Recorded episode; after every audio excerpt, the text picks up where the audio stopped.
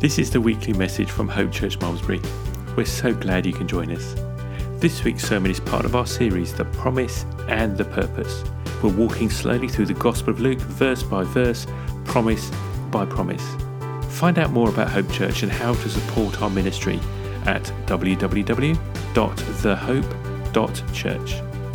I hope this message will help you to see the good purpose that God has for your life and help you to walk in faith and rely on His promises every day. Here's the message.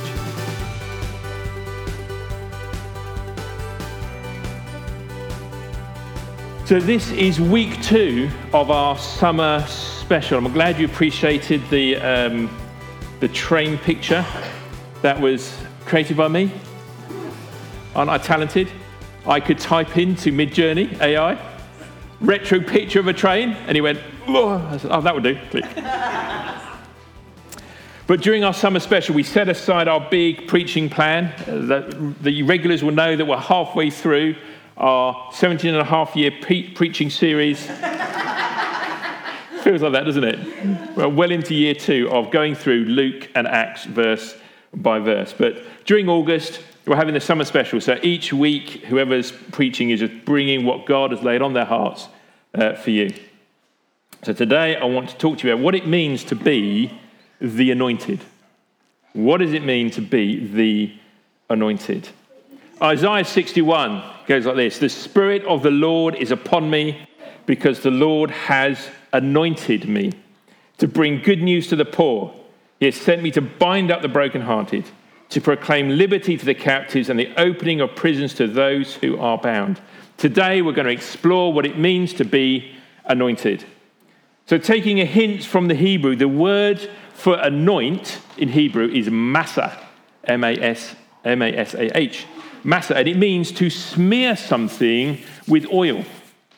For example, when Moses was giving the instructions of how to set up the tabernacle, the portable temple that the children of Israel took around the, the, um, the desert with them, uh, the sacred elements in that holy space, this is what he says, Exodus 29. This is the ceremony you must follow when you consecrate Aaron as the high priest and his sons to serve me as priests. Take a young bull and two rams with no defects. Then, using choice wheat, flour, and no yeast, make loaves of bread, thin cakes, thin cakes mixed with oil, and wafers spread with oil. Wafers spread with oil. Wafers, masa, spread with oil. And a few verses later, the same uh, root word is used to describe the pouring of oil on Aaron's head to anoint him as high priest. So, how do we get from rubbing oil on your bread to oil running down Aaron's beard? And why does oil represent something special in God's kingdom? Where does this idea originate? And what does it mean for us today? The answer to these questions and more in today's edition of the Hope Church Summer Special. But before we dive into that, let me tell you a story about a couple who had some bad news from their doctor. They could not have children. And on the way home from the doctor's appointment, they realized they were going near to their pastor's house. So they decided to drop in to see the pastor and ask him for some prayer.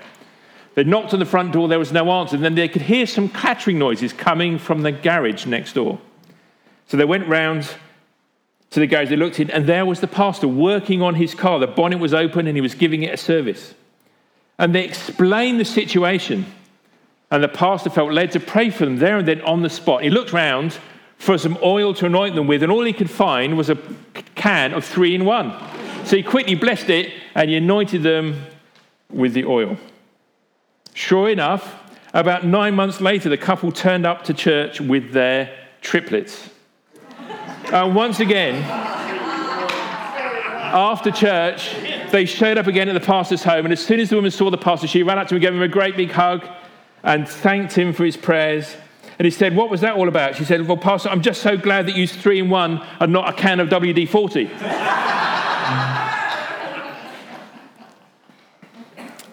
so let's talk about the first anointing that we find in Scripture. And it involves Jacob. And it happens something like this. After Jacob had manipulated his brother Esau out of his inheritance, Jacob ran away in fear of his life. And we pick up the story in Genesis 28. Meanwhile, Jacob left Beersheba and traveled towards Haran. At sundown, he arrived at a good place to set up a camp and he stopped there for the night. Jacob found a stone to rest his head against and lay down to sleep. And as he slept, he dreamed of a stairway that reached from earth up to heaven. And he saw the angels of God going up and down the stairway. And up at, at the top of the stairway stood the Lord. Yahweh himself was stood there at the top of the stairway, and he said, I am the Lord, the God of your grandfather Abraham, the God of your father Isaac. The ground you are lying on belongs to you. I'm giving it to you and your descendants. Your descendants will be as numerous as the dust on the earth. They will spread out in all directions to the west, the east, the north, and the south. And all the families of the earth will be blessed through you and your descendants. What is more, I am with you, and I will protect you wherever you go. One day I will bring you back to this land. I will not leave you until I have finished giving you everything I have promised. So then Jacob, he awoke from his sleep and he said, Surely the Lord is in this place, and I wasn't even aware of it. Just pause there for a second. There's a whole other sermon. But spot those times in your life when the Lord was in that place and you were not even aware of it until maybe hindsight. And you look back and you see what God was doing. Anyway, verse 17. But Jacob, he was also afraid and he said, What an awesome place this is. It is none other than the house of God, the very gateway to heaven. So the next morning, Jacob, he got up early. He took the stone he had rested his head upon, he set it upright as a memorial pillar, and he poured olive oil over it. He named that place Bethel, which means house of God. It used to be called Luz. Then Jacob made this vow. He said, If God is indeed with me, he will protect me on my journey. If he will provide me with food and clothing, and if I return safely to my father's home, then the Lord will certainly be my God. And this memorial pillar I have set up will become a place of worshipping God. And I will present to God a tenth of everything he gives me. So Jacob, he pours oil on the stone pillar as a way of marking, as a way of recognizing that he was in a special place. He called it the house of God, he called it Bethel. It was a place where heaven and earth connected, a place where the mundane was able to connect with the spiritual and the heavenly. It was a place where humans encountered the divine God. Now, the next time we encounter anything or anyone being anointed is during the consecration of the tabernacle after the children of Israel had escaped from Egypt, they'd crossed through the Red Sea. Now, I read some of this uh, a little bit earlier, but it's a lot more comprehensive. The anointing of the people and the various implements, the furniture, the altars, all within this holy tent, where God would meet with his priests and accept their sacrifice and worship, they were all anointed with oil. Massa, smeared with oil. And the very act of anointing these people, uh, the act of anointing these things, it was declaring that they were special, that they occupied a special place in the intersection between heaven and earth. The tabernacle was Israel's mobile temple, a place for them where heaven and earth met, a place where God met with his priests and his prophets. It was set aside for this purpose. And to be set aside is what the word holy means. Something that is holy is something that's been set aside for God's divine purposes. Now, the anointing they used in the temple was not ordinary olive oil.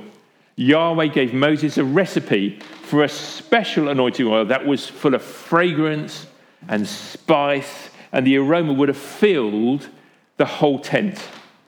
Exodus 30, the Lord said to Moses, Collect together choice spices, 12 and a half pounds of pure myrrh, six and a quarter pounds of fragrant cinnamon, six and a quarter pounds of fragrant calamus, 12 and a half pounds of cassia, as measured by the weight of the sanctuary shekel.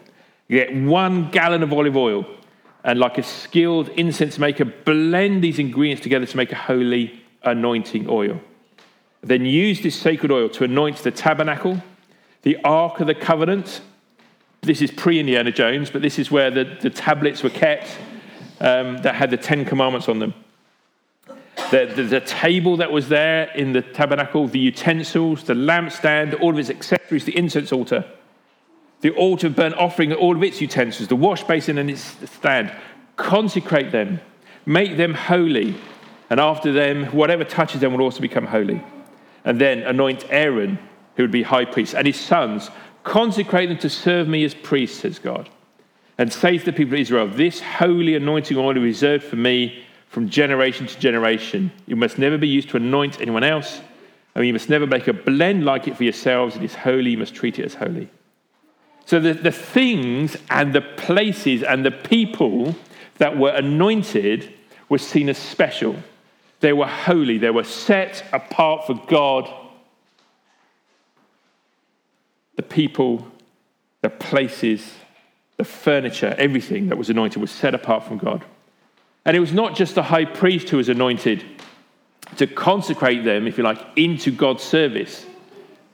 Kings were anointed, prophets were anointed as well. The prophet Samuel anointed Saul to declare him as the first king over all of Israel. 1 Samuel 10. Then Samuel took a flask of oil and poured it on his head. That's on Saul's head, not Samuel's head. And he kissed him and said, Has not the Lord anointed you, massaged you, to be prince over his people Israel? And you shall reign over the people of the Lord, and you will save them from the hand of their surrounding enemies. And this shall be the sign to you that the Lord has massa, anointed you to be the prince over his heritage. Anointing massa, smeared with oil. And after Saul came David. Again, the prophet Samuel went to visit Jesse. And he said, oh, Are these all the sons that you have? And Jesse said, Well, there's still the young one. He's out in the fields watching the sheep. Send for him at once, Samuel said. We will not sit down and eat until he arrives. So Jesse sent for him for David. He was dark, he was handsome, he had beautiful eyes. And the Lord said, This is the one, anoint him. So David stood there among his brothers. Samuel took a flask of olive oil that he brought in. He anointed David with the oil. He massaged him. And the Spirit of the Lord came powerfully upon David from that day. So David was anointed to be God's king over Israel, the one set apart for God's divine purposes, the one who would represent heaven upon the earth. And there's a Hebrew word for someone who has been anointed, someone who's received the massa. Who can tell me what the Hebrew word is for the anointed one? Messiah, yes. Comes from the same root word. Massa is to anoint, Messiah is one who has been anointed. So, throughout the history of Israel, God has provided his people with a Messiah. Saul was the first. David was the second, and others followed. Some kings, some prophets. Some of them did not work out, like Saul. Some were not even Jewish. Cyrus, the Persian king, was called Yahweh's anointed one. In Isaiah 51, this is what the Lord says to Cyrus, his anointed one, whose right hand he will empower. Before him, mighty kings will be paralyzed with fear. In Hebrew, it says, Thus says Yahweh to his Messiah to Cyrus. In Chronicles, God's prophets are called anointed ones as well. 1 Chronicle 16, it says, Touch not my anointed ones, do my prophets no harm. In Hebrew, touch not my messiahs. So at different points in the history of the Jewish people, God would appoint someone to be his special instrument of divine purpose in that season. This was the Messiah, the person anointed and appointed for God's plans and purposes in that season. So when we read the Gospels about the Jewish hope for the Messiah, we need to keep in mind that from a Jewish perspective, they're waiting for their next Messiah, the, the Messiah who would be the anointed one for their point in history, the one appointed to serve out God's plans and purposes in their current season.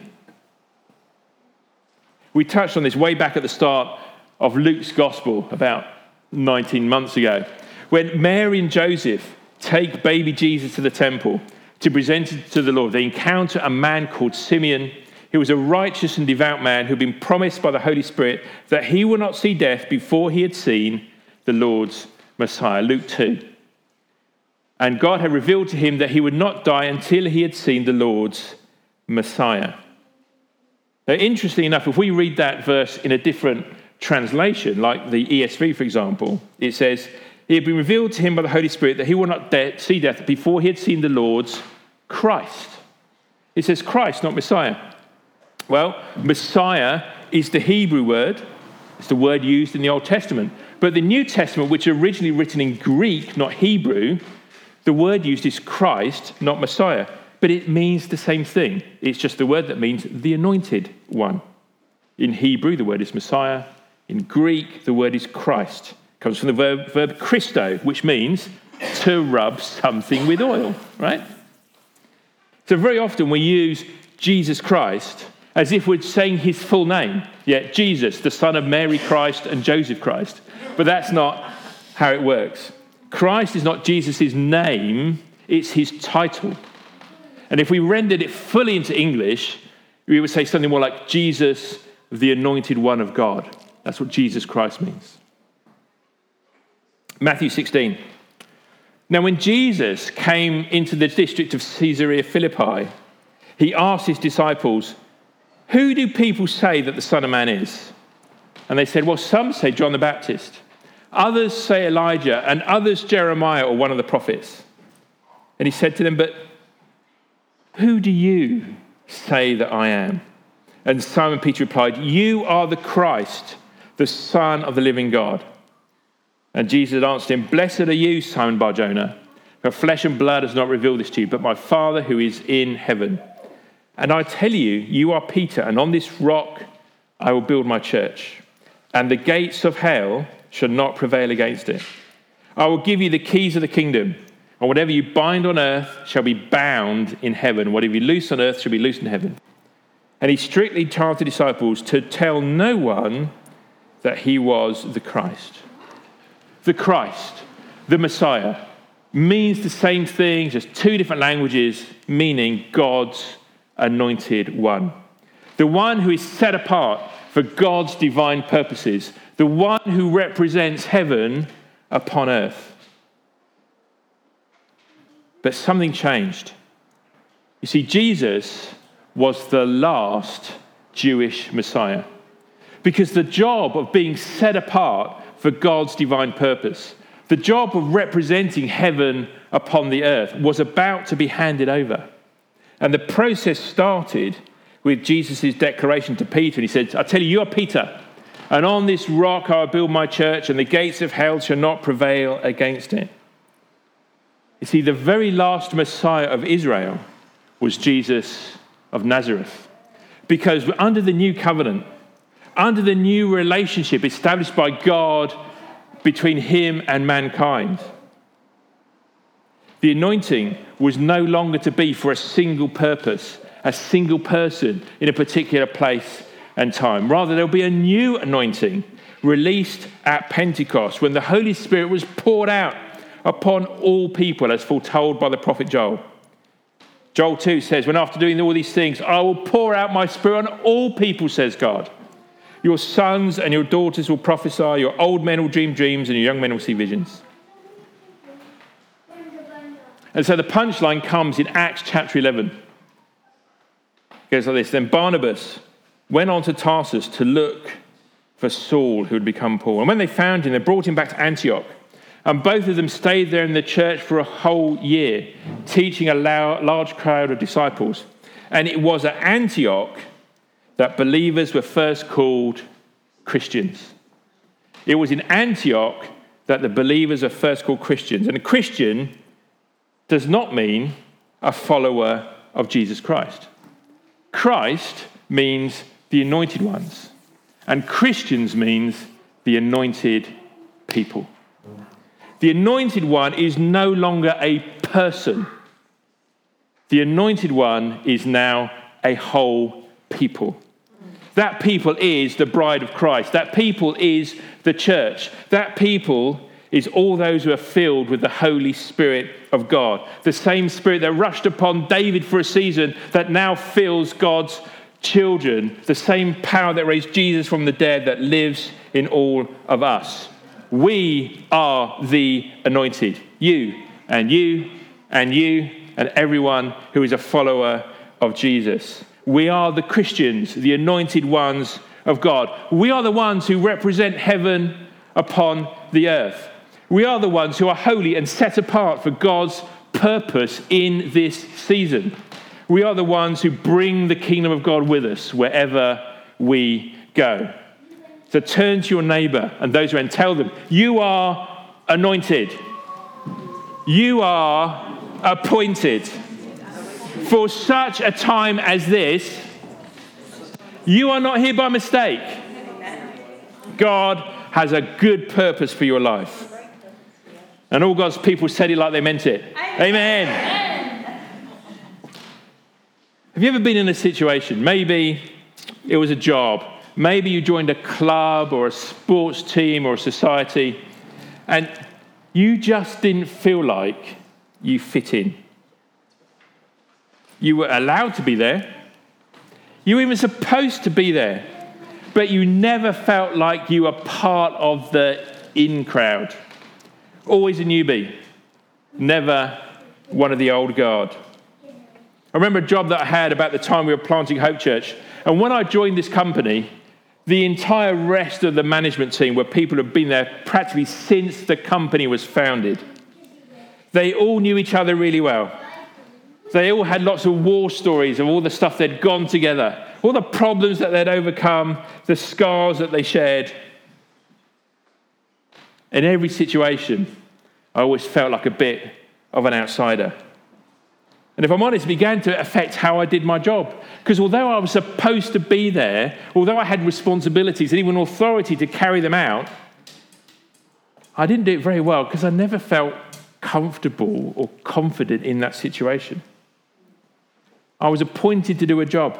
I'd had all the authority and responsibility given to me to get it done, but I never really stepped into it. Never picked up the mantle, if you like. And within a few years, I left to do something else. Some might call it imposter syndrome. Some might call it a lack of self worth. But if you don't accept the truth and the reality of what you have been appointed to, you will never be effective. And you will never get the results and fulfill your potential for what God is calling you to do. And we all, brothers and sisters, have been anointed and appointed to something that's far more important than any job or social club or sports team. We have been anointed and appointed to be God's representatives here on earth. For such a time as this, we are here. We are the anointed. You and you and you. We are the ones who represent heaven upon the earth. We are the ones who are holy and set apart for God's purposes in this season, wherever God has put you right now. We are the ones who bring the kingdom of God with us wherever we go. So, once more, and get it right, turn to your neighbor and tell them, You are anointed. You are appointed. For such a time as this, you are not a mistake. God has a good purpose for your life. And all God's people said it like they really meant it. Amen. Now, before we finish, I just want to quickly circle back to the idea of anointing with oil. Because this is something that we see happening in the New Testament church. We, know, we, we do things that do things. And anointing with oil is one of those things. In some traditions of the church, they might call it a sacrament or a sacred symbol. But in the book of James, to the, the, the early Christian church, he says this in chapter 5 Is anyone among you sick? Let him call for the elders of the church and let them pray over him, anointing him with oil in the name of the Lord. And the prayer of faith will save the one who is sick, and the Lord will raise him up. And if he has committed any sins, he will be forgiven. Therefore, confess your sins to one another. Pray for one another that you may be healed. The prayer of a righteous person has great power as it is working. So, a few months ago, as I started planning today's message, I spoke with Ian, who's on a holiday today, but you may not know, he's a bit of an expert in the realm of fragrances and oils. So I asked him to create me two things. Inspired by the ingredients and the plants mentioned in the Bible, can you create an aromatic oil that we could use for anointing people when we pray for them? And could you create a more intense version of that fragrance that we could stick some reeds in and make, use it to make the world smell better? The aroma of hope, you could say. Well, I have here the first trial beta bottle of what's called heaven sent. It is, it is the anointing oil. I have the anointing oil, and I have here the elders of the church. If anyone among us is sick, as Vicky leads us in a final song of worship, come down, and that the elders would anoint you with oil and pray with you, that God would raise you up and heal you. Let's pray. Heavenly Father, we thank you for the anointing of the Holy Spirit poured out on your church on Pentecost and on us this day and on the day we were saved into the kingdom of your Son, Jesus.